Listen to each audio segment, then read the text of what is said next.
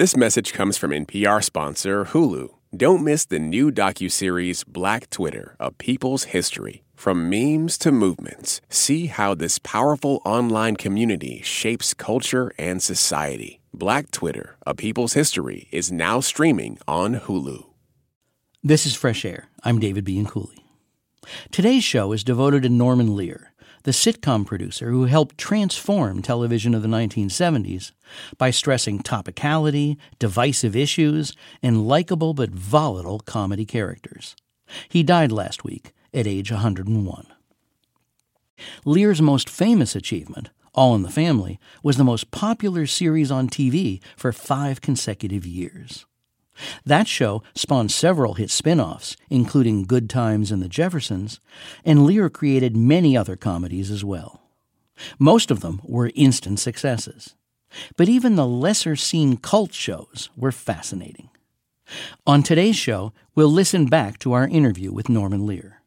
We'll also revisit interviews with Esther Rolle, the star of Good Times, and John Rich, who directed 1 episode of Good Times and 81 episodes of All in the Family. But first, let's put Norman Lear's legacy in its proper perspective. Like MTM Enterprises with The Mary Tyler Moore Show and Larry Gelbart with MASH, Lear was a TV pioneer of sorts, part of a new tolerance and appetite for comedies that actually said something, rather than just offered total escapism. Lear adapted his first sitcom hit, All in the Family, from a long-running British sitcom called Till Death Us Do Part. But Lear made his version utterly American from the start. The first episode of All in the Family was so controversial, it was preceded by an on-air disclaimer. But the clash of ideas and ideals between bigoted Archie Bunker and his son-in-law, whom Archie called Meathead, caught on instantly.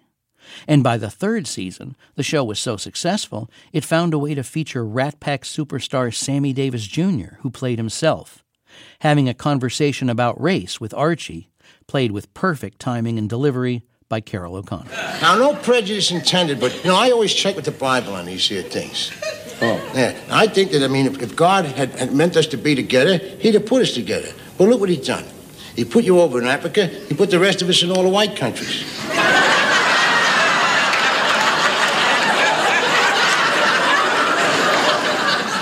Well, you must have told him where we were, because somebody came and got it. The many successes of Norman Lear are well known.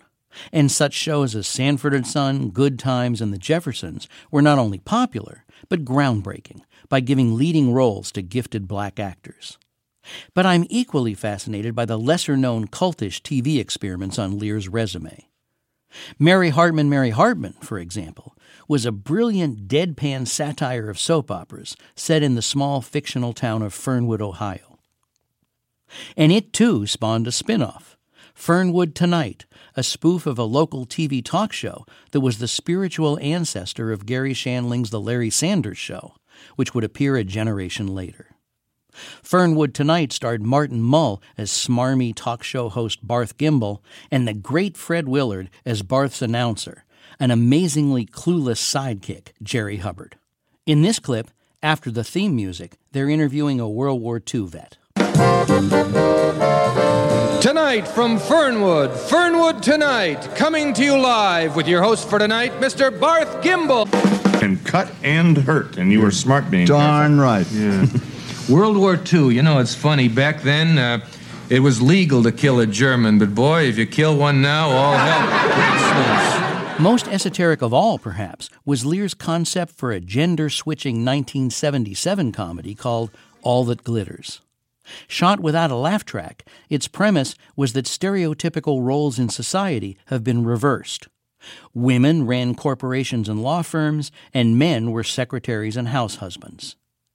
Here's a scene from the rarely seen pilot, with an unmarried couple snuggling in bed at the start of a workday. Louise Shaffer plays the woman. Gary Sandy, later to star in WKRP in Cincinnati, plays the man. You know something? You are a very unusual guy. Oh, yeah. I bet if you wanted to, you could be a hell of a lot more than just a secretary. There's got to be some kind of executive job for a bright, inquisitive, capable guy. Sorry, it's not in my plans. All I Want Is You, a home of my own, a wife to take care of. No, Michael, no way, not now. I'm just getting started at the law office. Andrea, I love you. Yeah. Well, I love you too, so stop wasting precious time. Terry Gross spoke with Norman Lear in 2014 when he had written his autobiography, Even This I Get to Experience. They began with this scene from the first season of All in the Family, which, like many scenes from the show, was about the bigotry of the family patriarch Archie Bunker, played by Carroll O'Connor. Archie is making insulting comments about a friend of Michael's, his son-in-law, played by Rob Reiner. Archie thinks the friend is gay. Also in the scene are Jean Stapleton as Archie's wife Edith and their daughter Gloria, played by Sally Struthers.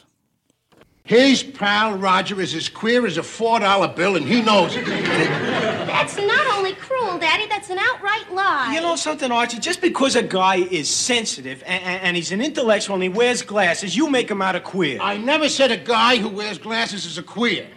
A guy who wears glasses is a four-eyes. A guy who is a fag is a queer.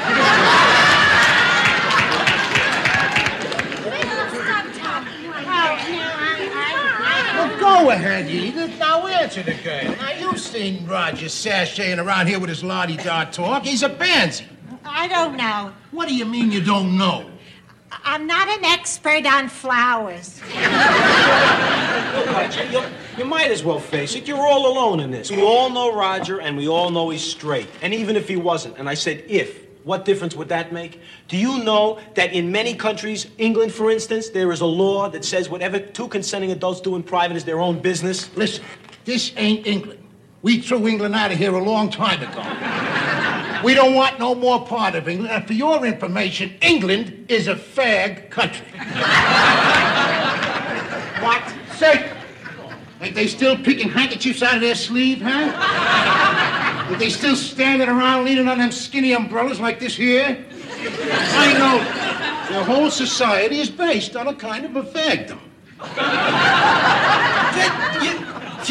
You know you're right, Archie. You're right. The British are a bunch of pansies. Pansies, fairies, and sissies. Japanese are a race of midgets. The Irish are boozers. The Mexicans are bandits. And you Polacks are meatheads.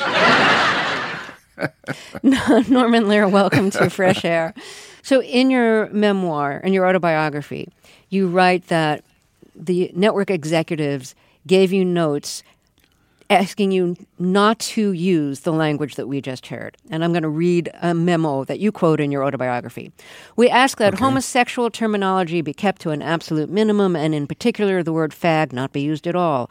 Queer should be used most sparingly, and less offensive terms like pansy, sissy, or even fairy should be used instead.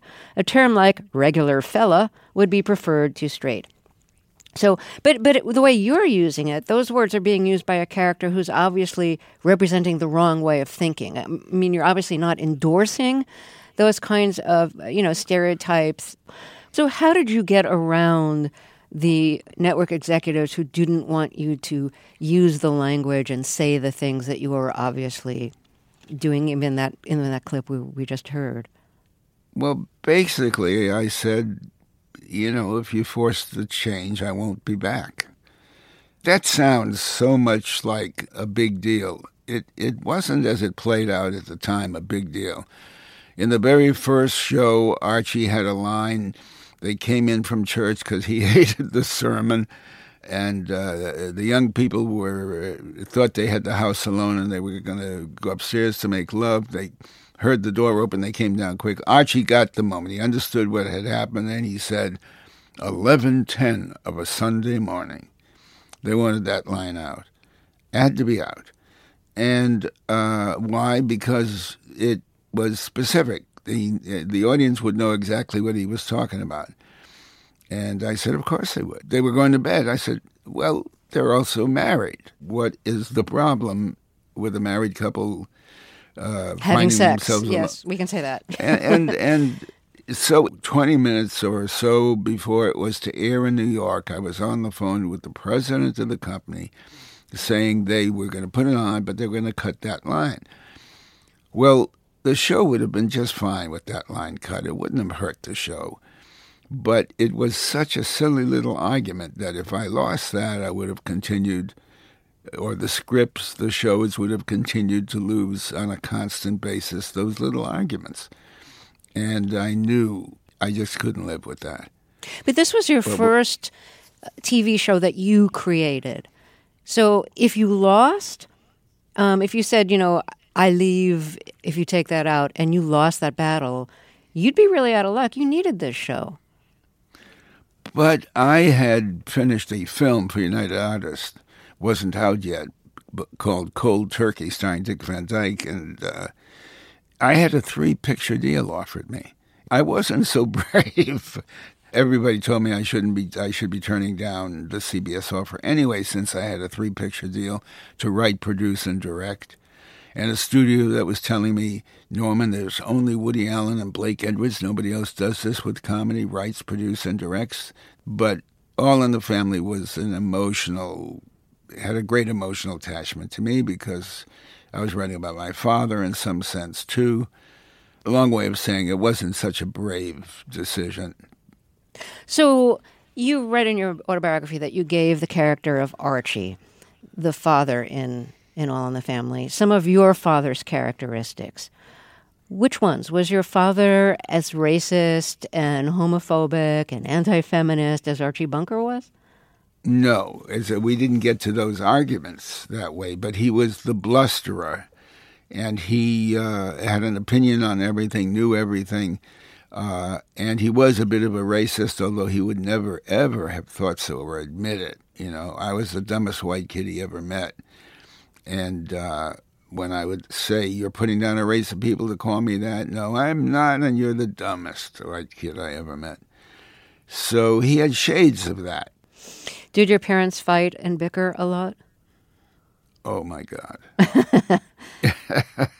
In a film called Divorce American Style, Dick Van Dyke and Debbie Reynolds playing the parents, as they fought around the kitchen table exactly the way my folks did. I was upstairs, and in the film, a young man was in bed scoring the argument. We were in an apartment. I didn't have a bedroom upstairs, so I sat at the kitchen table with a pad and scored their arguments out. And kind of made it funny for me because that was my way of fending it off, handling it. So we talked a little bit about All in the Family. Maude is one of the shows that was spun off from it. She was a relative of Edith Bunker, the mother in All of the Family.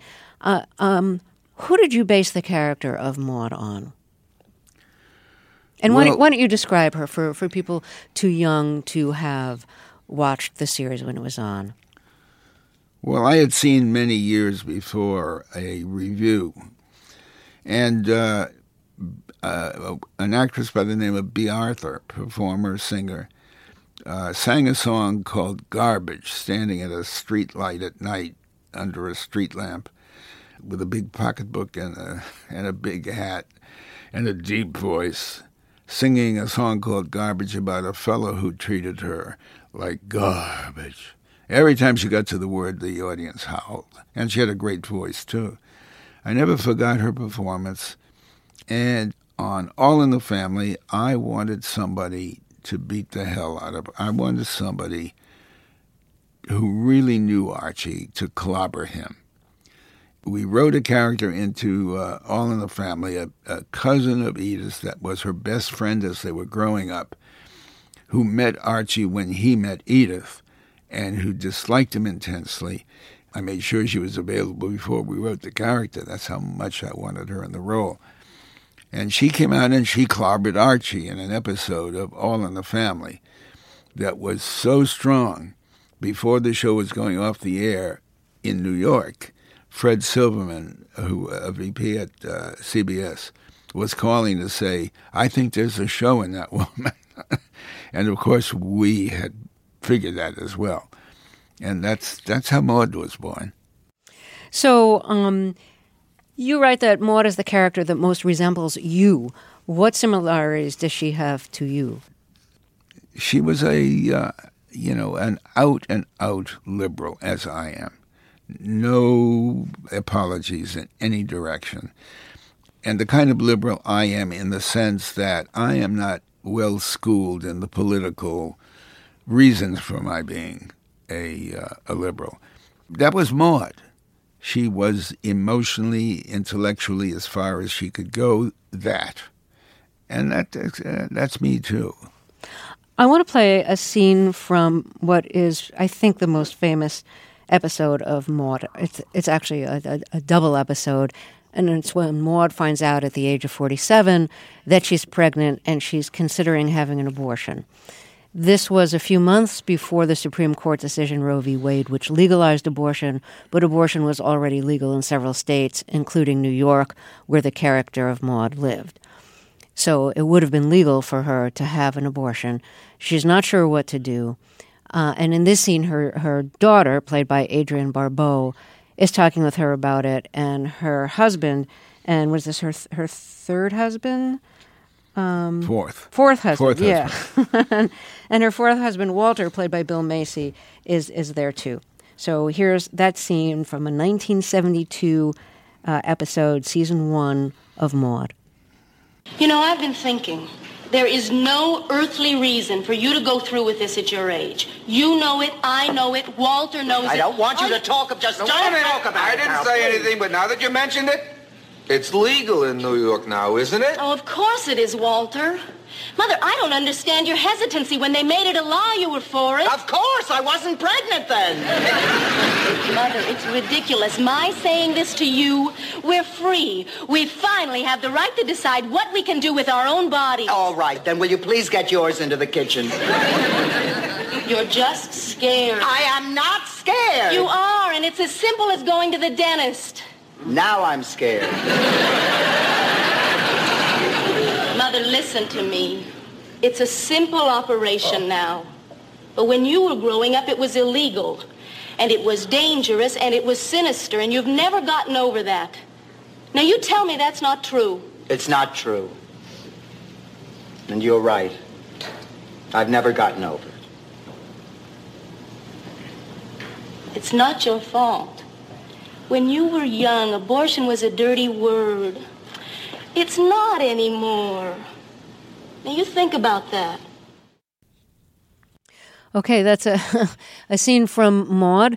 Yeah. And why did you want to do an episode about abortion? You didn't see abortion discussed on sitcoms of the time in the early 1970s. No, I simply saw it in homes everywhere.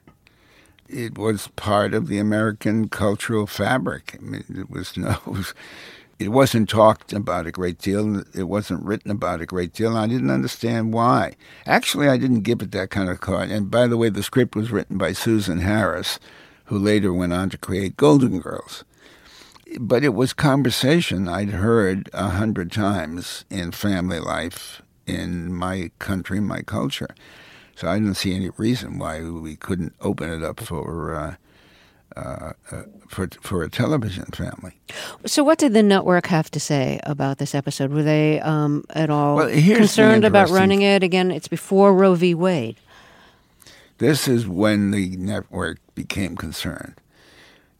The show, we did the show. They were concerned, of course. As a result of their concern, we made this addition in the script that Maude had a friend who had 4 children, was pregnant with her 5th and couldn't afford the 4 she had, let alone another child. And there was no question in this woman's mind or her husband's that she was going to have that baby. So that was part of the fabric of the storyline.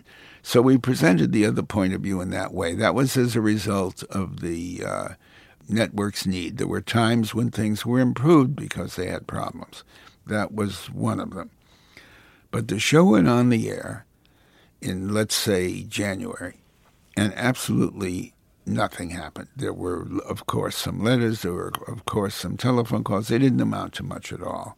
America lived with it. They had seen that situation in their lives, and it was no surprise. The only surprise was, oh, they're doing that on television.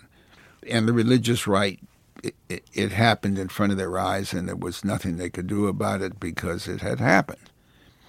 But when the show went into reruns and was due to appear, let's say, in May Then they were organized. Then they carried on with signposts and protests, and somebody lay down in front of Mr. Paley. He was the owner, conceiver of CBS. Laid down in front of his car in New York. It happened in front of my car in L.A. So that's when they got upset, and that's when the network was upset and didn't wish to run it when it went into reruns. Norman Lear speaking with Terry Gross in 2014. More of their interview after a break. Also, we hear from actress Esther Rolle, who played Florida the housekeeper on Maude, then was spun off to lead her own series as the same character in the sitcom Good Times. And we'll hear from TV director John Rich, who directed many episodes of All in the Family. I'm David Bianculli. This is Fresh Air. This message comes from Apple Card. You earn up to 3% daily cash on every purchase. That's 3% on products at Apple, 2% on all other Apple Card with Apple Pay purchases, and 1% on anything you buy with your titanium Apple Card or virtual card number. Visit apple.co/card calculator to see how much you can earn. Apple Card issued by Goldman Sachs Bank USA, Salt Lake City branch. Subject to credit approval. Terms apply. This message comes from NPR sponsor MassMutual. According to Calendar.com, the average person schedules just 4.5 hours per year on finances. MassMutual gets it. Life is busy. If you can't find time to plan your financial future, find someone who can, like a MassMutual financial professional. For the last 170 years, they've helped people plan for retirement, college tuition, and any other short or long-term financial goals. Learn more at massmutual.com.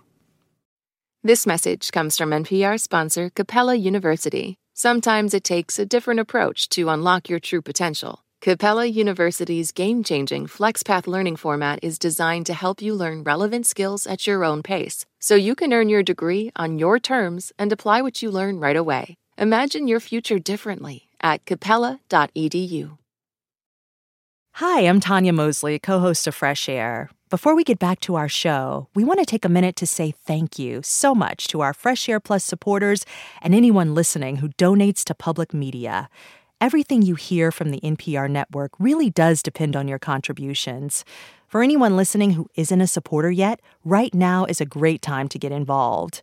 If you like perks, Fresh Air Plus offers sponsor-free listening and exclusive bonus episodes. If you want to make a tax-deductible donation to your favorite NPR station or stations, that's great too. We've even had NPR Plus subscribers make additional contributions. No matter how you give, your donation helps us continue to bring you news and shows across the NPR network. If you value what we do here, please give today at donate.npr.org/freshair or explore NPR Plus at plus.npr.org. Thanks. I'm David Bianculli, professor of television studies at Rowan University. Today, we're paying tribute to Norman Lear, the influential TV producer whose sitcom credits included All in the Family, Maude, Good Times, Sanford and Son, The Jeffersons, and a spoof of soap operas called Mary Hartman, Mary Hartman. Let's get back to Terry's 2014 interview with Norman Lear. He died last week at the age of 101. So the network was kind of concerned when All in the Family was about to start because of some of the language and because of some of the sentiments expressed, which were, most unusual for primetime networks sitcoms. So the first episode actually started with a disclaimer, which you print in your book, so I will read it. And the disclaimer to the first episode of All in the Family said, "The program you are about to see is All in the Family. It seeks to throw a humorous spotlight on our frailties, prejudices, and concerns. By making them a source of laughter, we hope to show, in a mature fashion, just how absurd they are." What a comedy killer that is. It was a total surprise to us. I had no idea that was going to happen. But we lived with it for some weeks, and then they took it down. Oh, they did it more than once? They did it before each show for a while? Oh, I think they did it for some 3-4 weeks, and when they realized the show was accepted, they took it away. And I'm sure you thought this was totally unnecessary? I thought it was unnecessary. I don't remember being upset by it. You know, it was in a sense even, you know, it's like more fingers pointing at it. Go watch. You know, something's happening here. We talked a little bit about All in the Family and about Maude. The Jeffersons was spun off from All in the Family. They started off being the neighbors of the Bunker family. Yes. So when you gave the characters their own show, it was still pretty unusual for a TV series to be centered on African-American characters. And what are some of the issues that came with that when you were starting to design the series?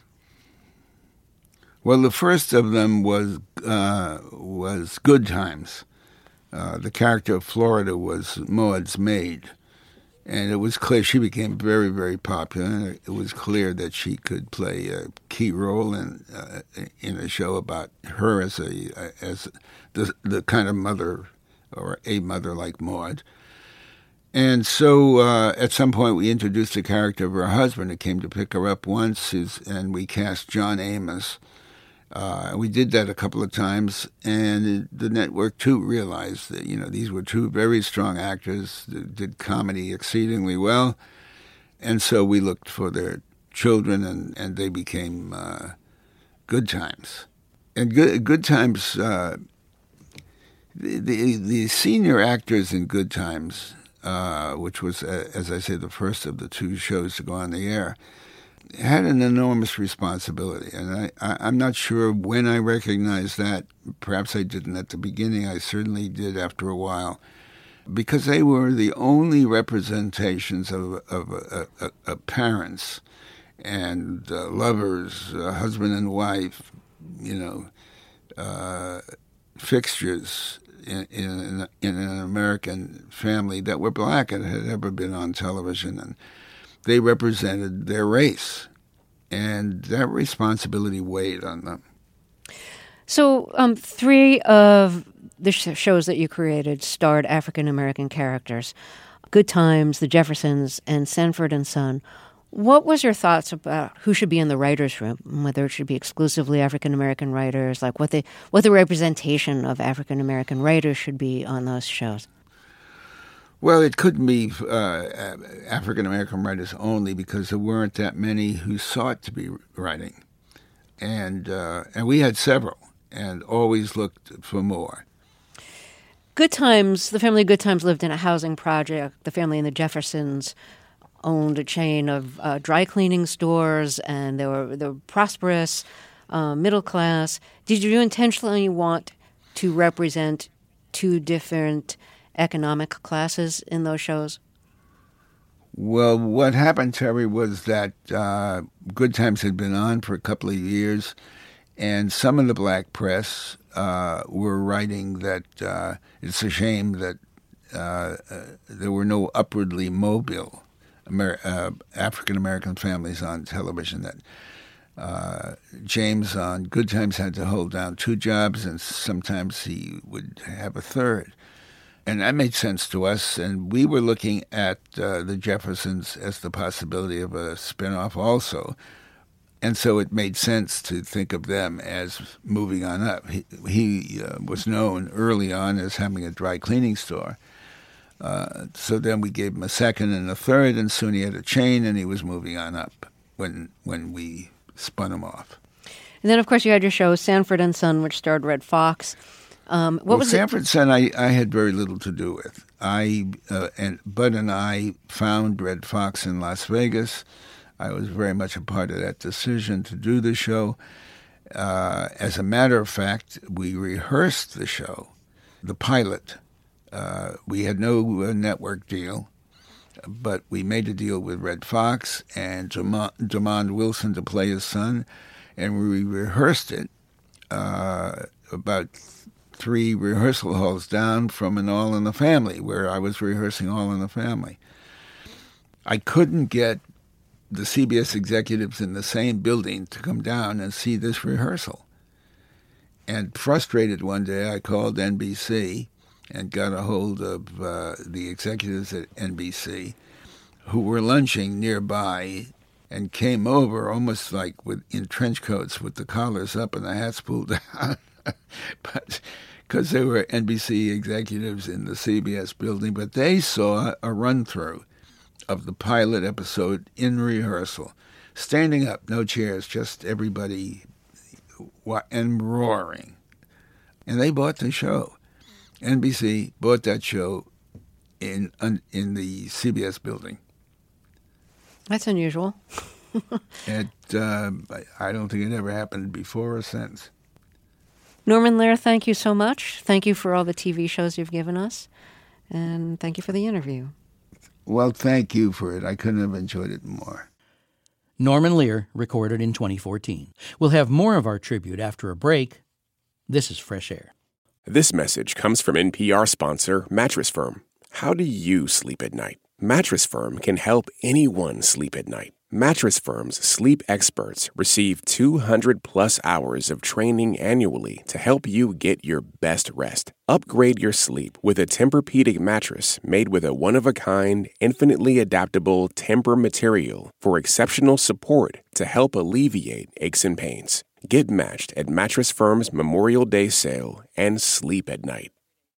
This message comes from NPR sponsor Mattress Firm. How do you sleep at night? No matter what might be keeping you up, Mattress Firm can help anyone sleep. Mattress Firm will find you the right mattress from a wide selection of top brands at every budget. Plus, if you see a lower price somewhere else, they'll match it up to 120 nights with their low price guarantee. Get matched at Mattress Firm's Memorial Day sale and sleep at night. Restrictions apply. See mattressfirm.com or store for details.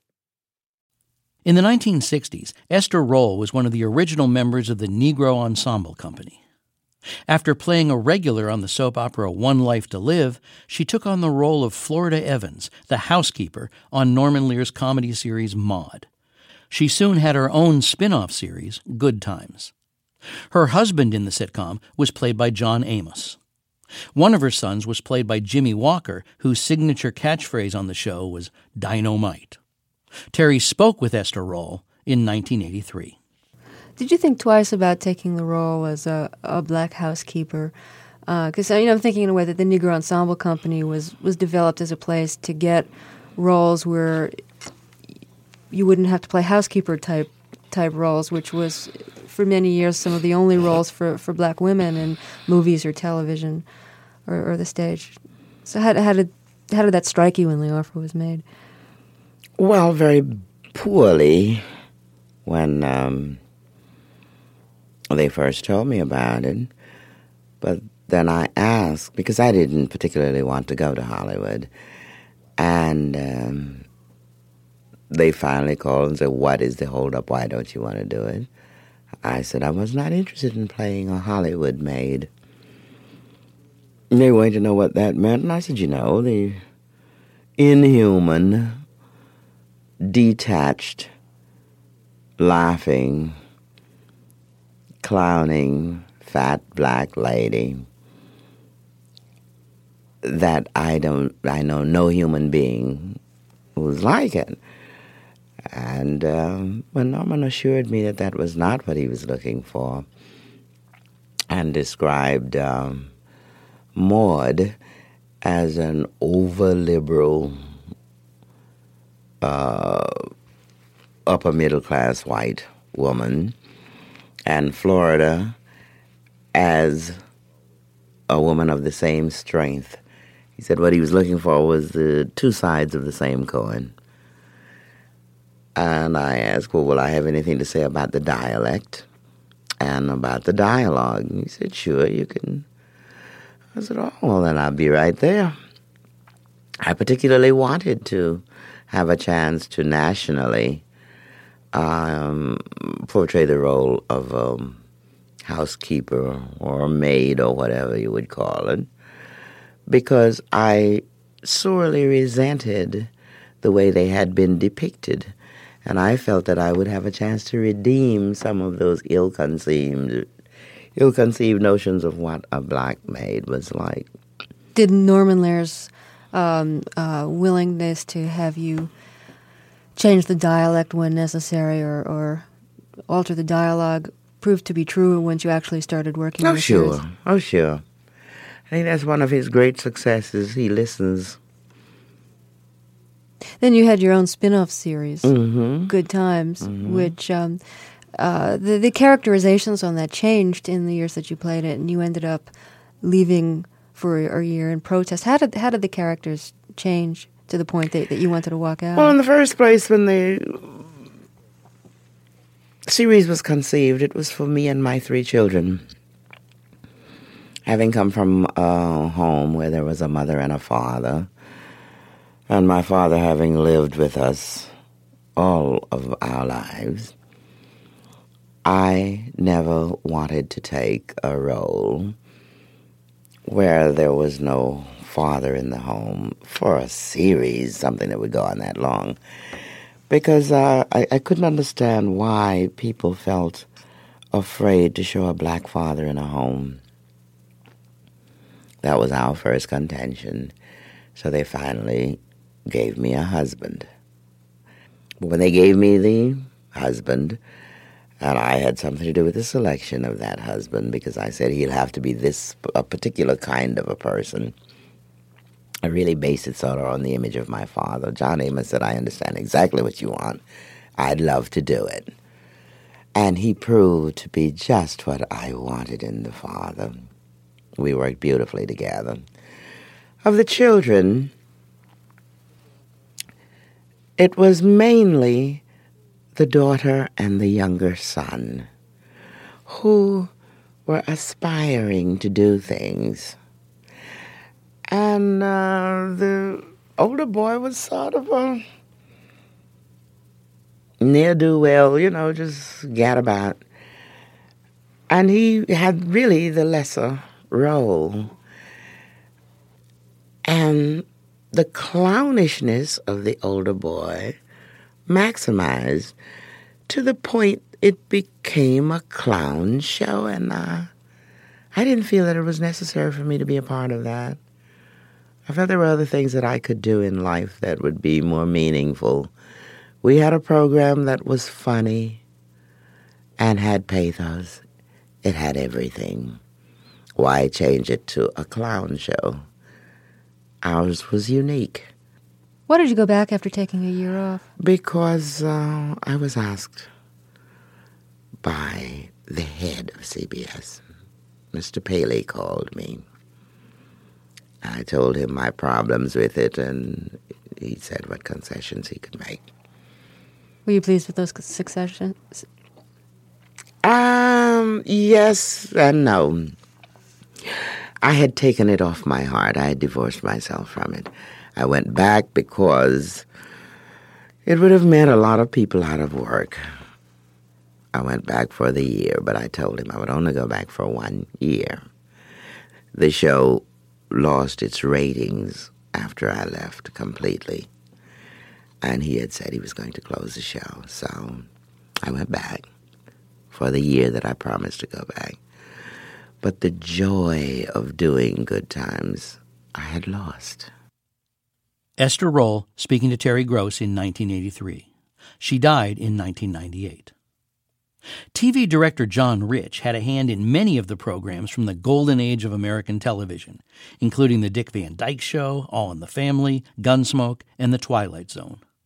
In 2006, Fresh Air contributor Dave Davies asked John Rich about directing All in the Family, starting with that classic episode guest starring Sammy Davis Jr. One of the more memorable episodes was where Sammy Davis Jr. ends up coming to visit Archie Bunker, who happens to be a black guy that Archie Bunker really likes. Oh, yes. Yeah, now, yeah. But this is a film of working class people in Queens. Why did you decide to get Sammy Davis into the show? Well, apparently in our opening weeks, Sammy had been on the Johnny Carson show and was talking about this new show, All in the Family, and praising it, and we thought, this is wonderful. We need the publicity. It's great. And so the agent called Norman and said, when is he going to be on the show? And Norman said, I don't think he's going to be. He came to me and said, what do you think about Sammy Davis on the... I said, no, just exactly what you just said. It's a middle-class Queens family. How do you put these two together? If anything, it would be not typecasting, but it would be celebrity casting, which we don't want to do because you can't have that kind of visitation. And the agent said, well, he can play any part. And we said, no. If he ever showed up, he'd have to be himself. He's too big a star. And Sammy kept talking about, I'm going to be on the show. And one day Norman came and said, the pressure is on. Maybe we can do one episode. I said, well, you're going to have to lay down an awful lot of pipe, which a phrase we use for exposition, to explain how it's even possible. So cleverly, Norman began to set up a plot so that he gets there and it's believable. Set up a plot line, but it had to have been done carefully some 6 or 7 weeks earlier. So Norman came up with the idea of having Bunker occasionally drive, moonlighting a cab, Munson's cab. He would drive this taxi, which would allow Sammy Davis to get into the cab one night, leave a briefcase, and with that conceit, we would say, Archie would find the briefcase, and because he had given Sammy his address and his phone number, because he wanted a picture, the phone rings, and it's Sammy saying, you've got my briefcase, and Bunker says, oh, yeah, it's over at the cab office, but I can get it for you. He said, well, if you can, he said, I'm on my way to the airport, and I can stop up at your house. And I guess the big payoff moment of the show is when Sammy Davis meets Archie and says goodbye, right? Right. They had talked for a while. It was beautifully done. Sammy was great. But at the first reading, everything went very well. The script sounded terrific, and we were all very happy. But as the script ended and the cast was dismissed for coffee, for take a break, I kept sitting there thinking, there's something wrong. And Lear came over and said, what's going on? I said, well, I think we have a good show. The script is good, but there's no finish.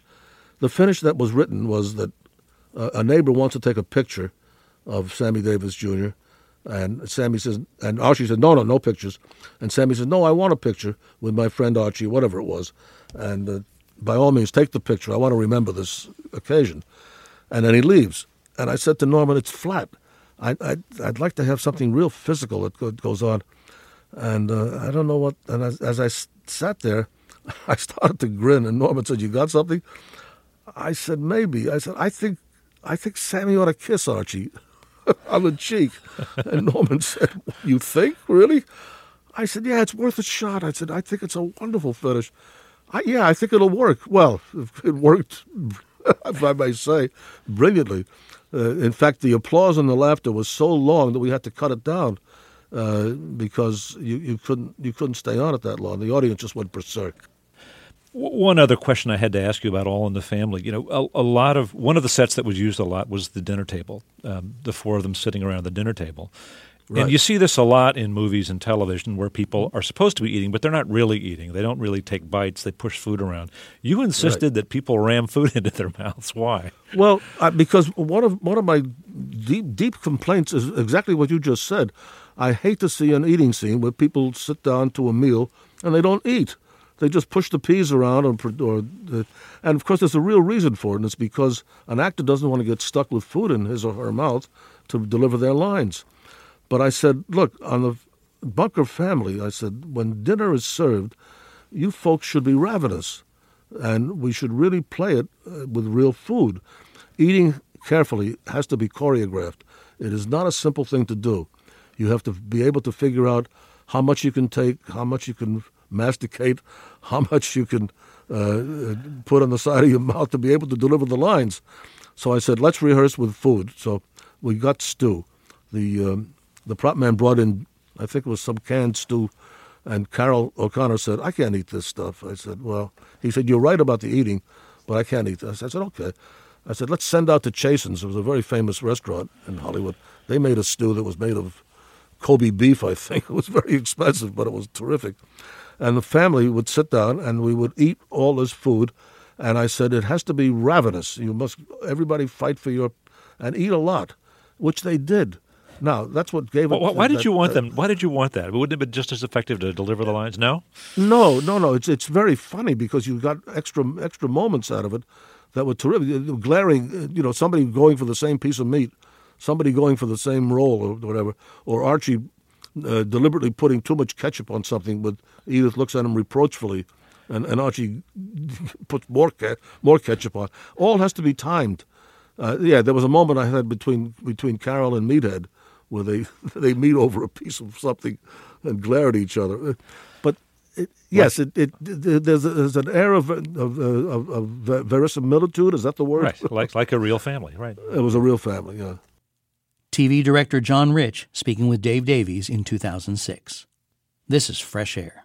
This message comes from NPR sponsor Planet Oat. While some podcast topics can be complex and pretty heady, Planet Oat oat milk is an uncomplicated no-brainer. It's rich, creamy, and an excellent source of calcium with vitamins A and D. Also, Planet Oat's unsweetened varieties have 0 grams of sugar. It's great in coffee, cereal, smoothies, you name it. So next time you're at the grocery store, save the overthinking for the podcast and reach for the one that has it all, Planet Oat Oat Milk, or visit planetoat.com for more.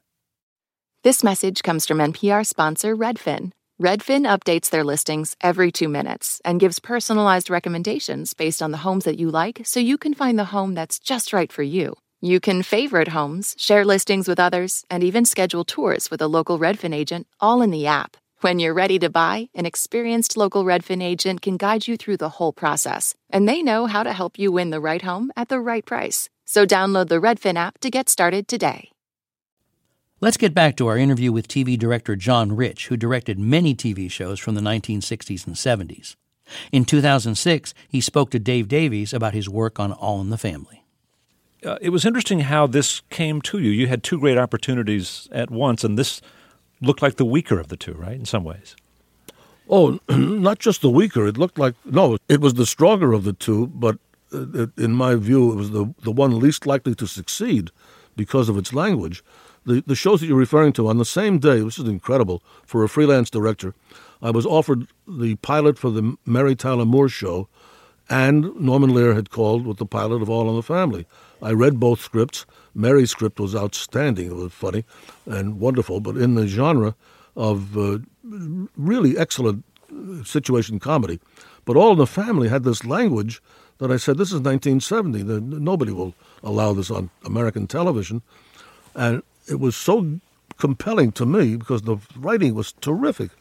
I called Mary and I said, look, I'm going to have to pass on your show, but I know it's going to be a big hit, but I've got to try this other thing as an experiment. Now, I don't think it's going to get on the air, mind you, and I think it'll be dead after the first couple of episodes, but I've got to try it. So if you will have me when this thing fails, I'll be delighted to come back and do some of the episodes of Mary Tyler Moore gladly, but I have to pass right now. Well, I took the job on All in the Family. It was a great risk because I thought this will never get on the air. Well, it was so different. And one of the moments that I love in the book is where I guess you'd done the first 13 episodes, and it wasn't clear if the network was going to renew it. And then no, it was very clear we were canceled. The answer was no. And the answer was we're finished. And then you're in Hawaii, and you meet this person. Tell that story. Well, because we were canceled, and I was rather tired. I mean, after 13 weeks of live work, no editing, I took my family to the island of Kauai, and we were having lunch, and the waitress was a very nice Japanese lady who was very apologetic. She said, do you mind if paying for the lunch right now? It was 2 o'clock, and I have to leave early. I said, well, sure, but may I ask, what's so compelling on a Sunday afternoon that you want to get home? She said, it's television. There's a new show called All in the Family, and I've got to watch this. Well, I was amazed, but I didn't tell her my connection, but I said, what is it about the show that appeals to you so? And she said, that Archie Bunker, that's my husband. Well, I thought, holy mackerel, if a Japanese lady can make this adjustment, I'll bet you this is happening in other places because people are going to be... I had heard already from some people who had said, that's my father. And in fact, it was Norman Lear's father and a good piece of my father, I hate to say, people who were trapped by old-fashioned notions. So sure enough, when I got back, apparently they had put the show on in reruns in the summer, and it began to catch on. TV director John Rich recorded in 2006. He had just written a book called Warm Up the Snake, a Hollywood Memoir. He died in 2012. As we conclude our tribute to Norman Lear, we send our condolences to his family and thank them for providing that rare clip of All That Glitters we used to start this tribute. Norman Lear died last week at the age of 101. On Monday's show, actress Taraji P. Henson, best known for her role as uncompromising matriarch Cookie Lyons on the series Empire. She now stars as jazz singer Suge Avery in the new film adaptation of The Color Purple. She talks about bringing nuance to her portrayal of Suge and what the film meant to her when she was young. I hope you can join us.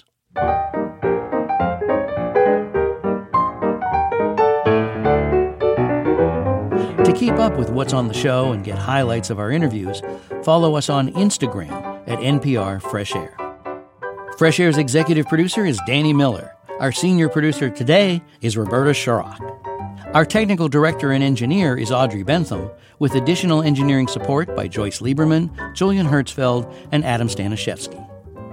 Our interviews and reviews are produced and edited by Amy Sallet, Phyllis Myers, Sam Brigger, Lauren Krenzel, Heidi Saman, Teresa Madden, Anne-Marie Baldonado, Thea Challoner, Seth Kelly, and Susan Yakundi. Our digital media producer is Molly C. Vinesper. For Terry Gross and Tanya Mosley, I'm David B. Cooley. This message comes from Schwab. It's easy to invest in ideas you believe in with Schwab investing themes, like online music and videos, artificial intelligence, and electric vehicles. Choose from over 40 customizable themes. More at schwab.com. This message comes from NPR sponsor E-Trade from Morgan Stanley. Take control of your financial future with E-Trade. No matter what kind of investor you are, their tools and resources can help you be ready for what's next. Now, when you open an account, you can get up to $1,000 with a qualifying deposit. Terms apply. Learn more at etrade.com/NPR. Investing involves risks. Morgan Stanley Smith Barney, LLC. Member SIPC. E-Trade is a business of Morgan Stanley. All that sitting and swiping, your body is adapting to your technology. Learn how and what you can do about it. I really felt like the cloud in my brain kind of dissipated. Once I started realizing what a difference these little breaks were making, there's no turning back for me. Take NPR's Body Electric Challenge. Listen to the series wherever you get your podcasts.